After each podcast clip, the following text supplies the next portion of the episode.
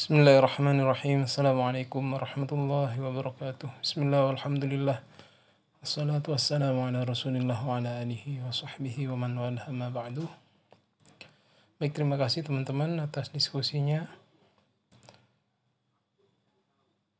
Hari ini pembahasan kita mengenai hukum uh, talak dengan tiga lafad dalam satu kali ya. Hukum talak athalas bilafdin wahid.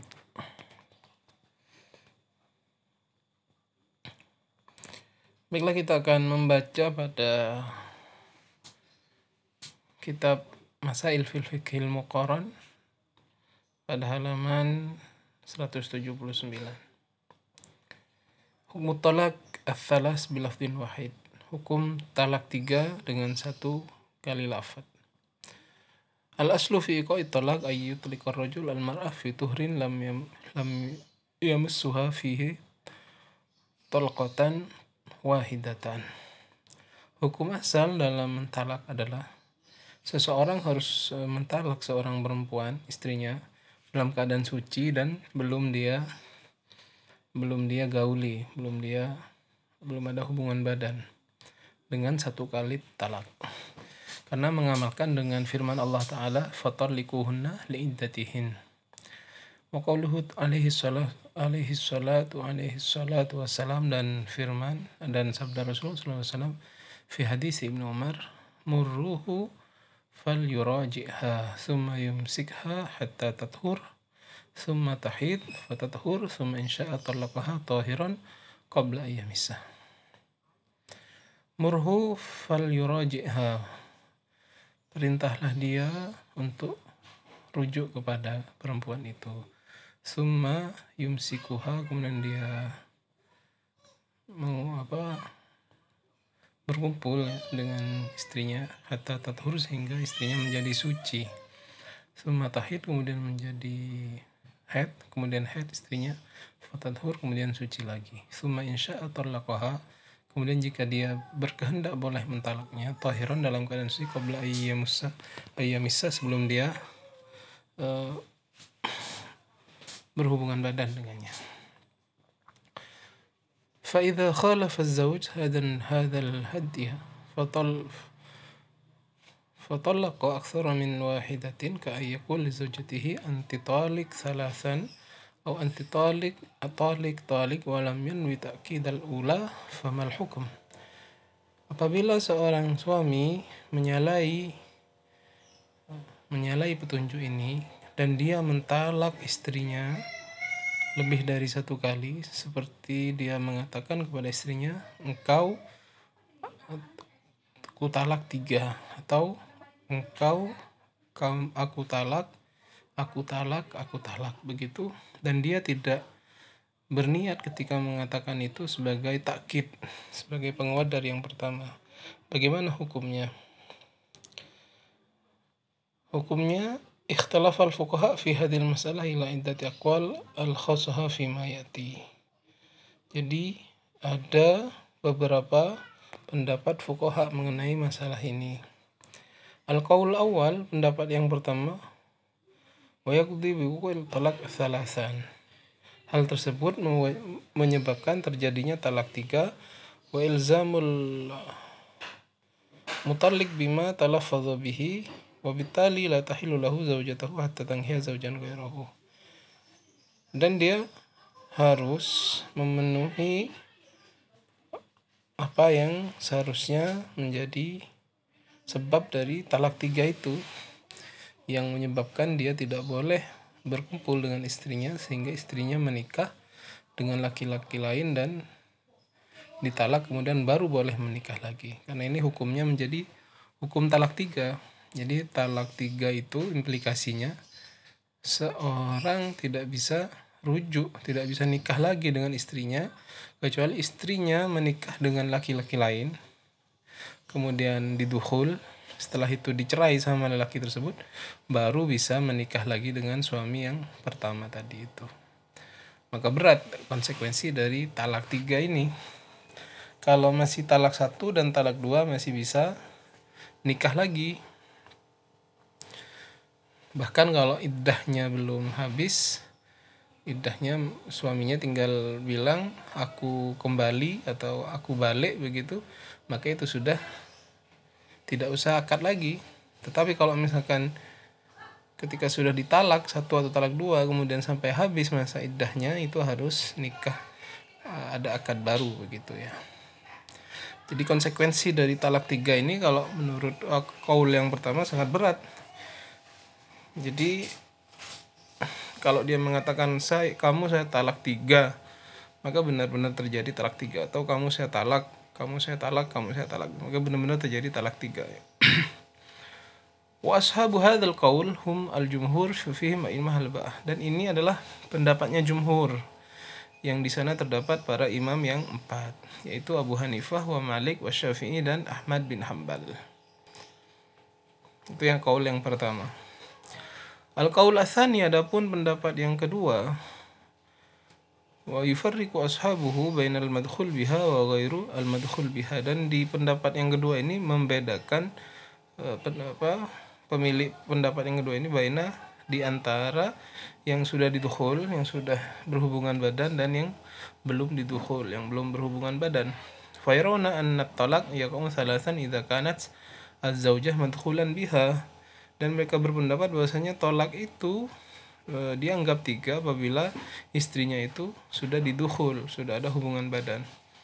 Wa wahidatan ba'inatan idza kanat ghairu madkhul biha dan hanya terjadi tolak satu apabila dia tidak didukhul, belum ada hubungan badan. Warawa hadal qaul dan pendapat ini adalah pendapatnya Sa'id bin Jubair dan Tawus dan Abu Sya'fa, Jabir ibnu Zaid dan pendapatnya Atta dan pendapat Amr bin Dinar dan uh, ada riwayat juga ini dari Ishaq bin Rahawiyah. Jadi pendapat yang kedua ini membedakan antara yang madkhul biha dan ghairu madkhul biha. Kalau uh, apabila dia madkhul biha menurut pendapat kelompok yang kedua dia termasuk talak tiga tapi kalau ghairu madkhul biha maka itu masih dianggap talak satu. Itu yang pendapat yang kedua. Kemudian pendapat yang tiga bagaimana? Al qaulus salis pendapat yang ketiga. Yara ashabuhu anna hadhihi sighah la yaqau biha syai. Pendapat kelompok yang tiga menilai bahwasanya ini tidak terjadi apa-apa. Tidak ada tolak. Warawa hadzal qaul an ba'd dzahiriyah wa ba'd syiah al-imamiyah. Dan pendapat ini diriwayatkan dari sebagian dari kelompok zahiriyah, madhab zahiri dan sebagian kelompok syiah imamiyah. Sebagaimana juga dinukil dari pendapatnya Hisham bin Hikam, kemudian Muqatil dan Hajjaj bin Artah dalam sebuah riwayat dari Hajjaj bin Artah jadi pendapat yang ketiga malah menilai tidak terjadi apa-apa karena menyalahi daripada sunnah begitu ya. Tidak terjadi talak sama sekali. Kemudian pendapat yang keempat. Yakdi biwuku itolqah talaqah wahidatan liman talaffadhu bisalas menyebabkan terjadinya tolak satu bagi orang yang melafatkan dengan tiga jadi pendapat ini mengatakan walaupun dia mengatakan seperti itu tetap terjadi talak satu. Wa mimman qala bihadza jam'un minal fuqaha yang mengatakan adalah beberapa golongan dari fuqaha di antaranya Muhammad bin Ishaq dan Hajjaj bin Artah dalam satu riwayat darinya dan Ibnu Zamba dan Ahmad bin Baqi Ibnu Makhlad dan juga Muhammad bin Abdissalam Al-Khuthna dan Ahmad bin Mugis dan juga Asbag bin Habab dan Ibnu Maryam dan Muhammad bin Waddah dari golong dari golongan madhab Malikiyah. Dan ini juga adalah pendapat dari pendapat Syekh Ibnu Taimiyah dan murid-muridnya Ibnu Qayyim dari madhab Hanabilah dan juga ini adalah pendapat yang dipilih oleh Imam Ar-Razi dalam tafsirnya.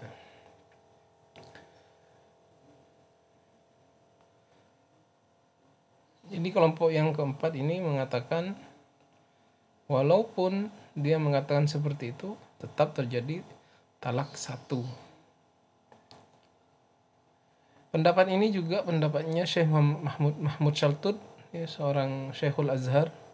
Dan juga pendapatnya Syekh Ahmad Syakir ini dari golongan orang orang kontemporer ya ulama kontemporer. Dan juga Muhammad um, Syekh Muhammad Sais dan juga Syekh Abdul Wahab Khalaf ya.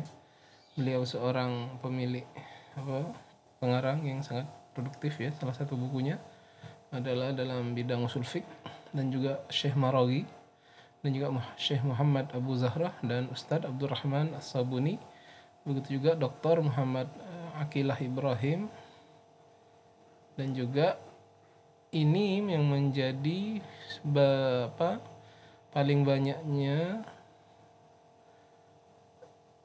hukum yang digunakan di negara-negara Arab dan ini digunakan di Mesir, di Suria dan juga di Yordania. Jadi di Mesir, Suria dan Yordania banyak menggunakan pendapat yang keempat ini yaitu bahwasanya walaupun dia mengatakan yang tiga tetap hanya dihitung satu. Jadi intinya ada empat empat kaul ya dalam masalah talak tiga dengan satu lafat ini yang pertama mengatakan terjadi talak tiga. Kelompok yang kedua mengatakan dibedakan antara yang madhul biha dan gairu madhul biha. Kalau dia madhul biha maka disebut talak tiga. Kalau belum madhul biha maka talak satu. Kemudian kelompok yang tiga tidak terjadi apa-apa artinya dia menyalahi sunnah tidak terjadi talak di situ. Kemudian kelompok yang keempat, walaupun diucapkan dengan tiga kali, maka itu tetap dihitung satu. Demikian pendapat para ulama mengenai hukum talak tiga dengan satu lafat. Mudah-mudahan bermanfaat. Wassalamualaikum warahmatullahi wabarakatuh.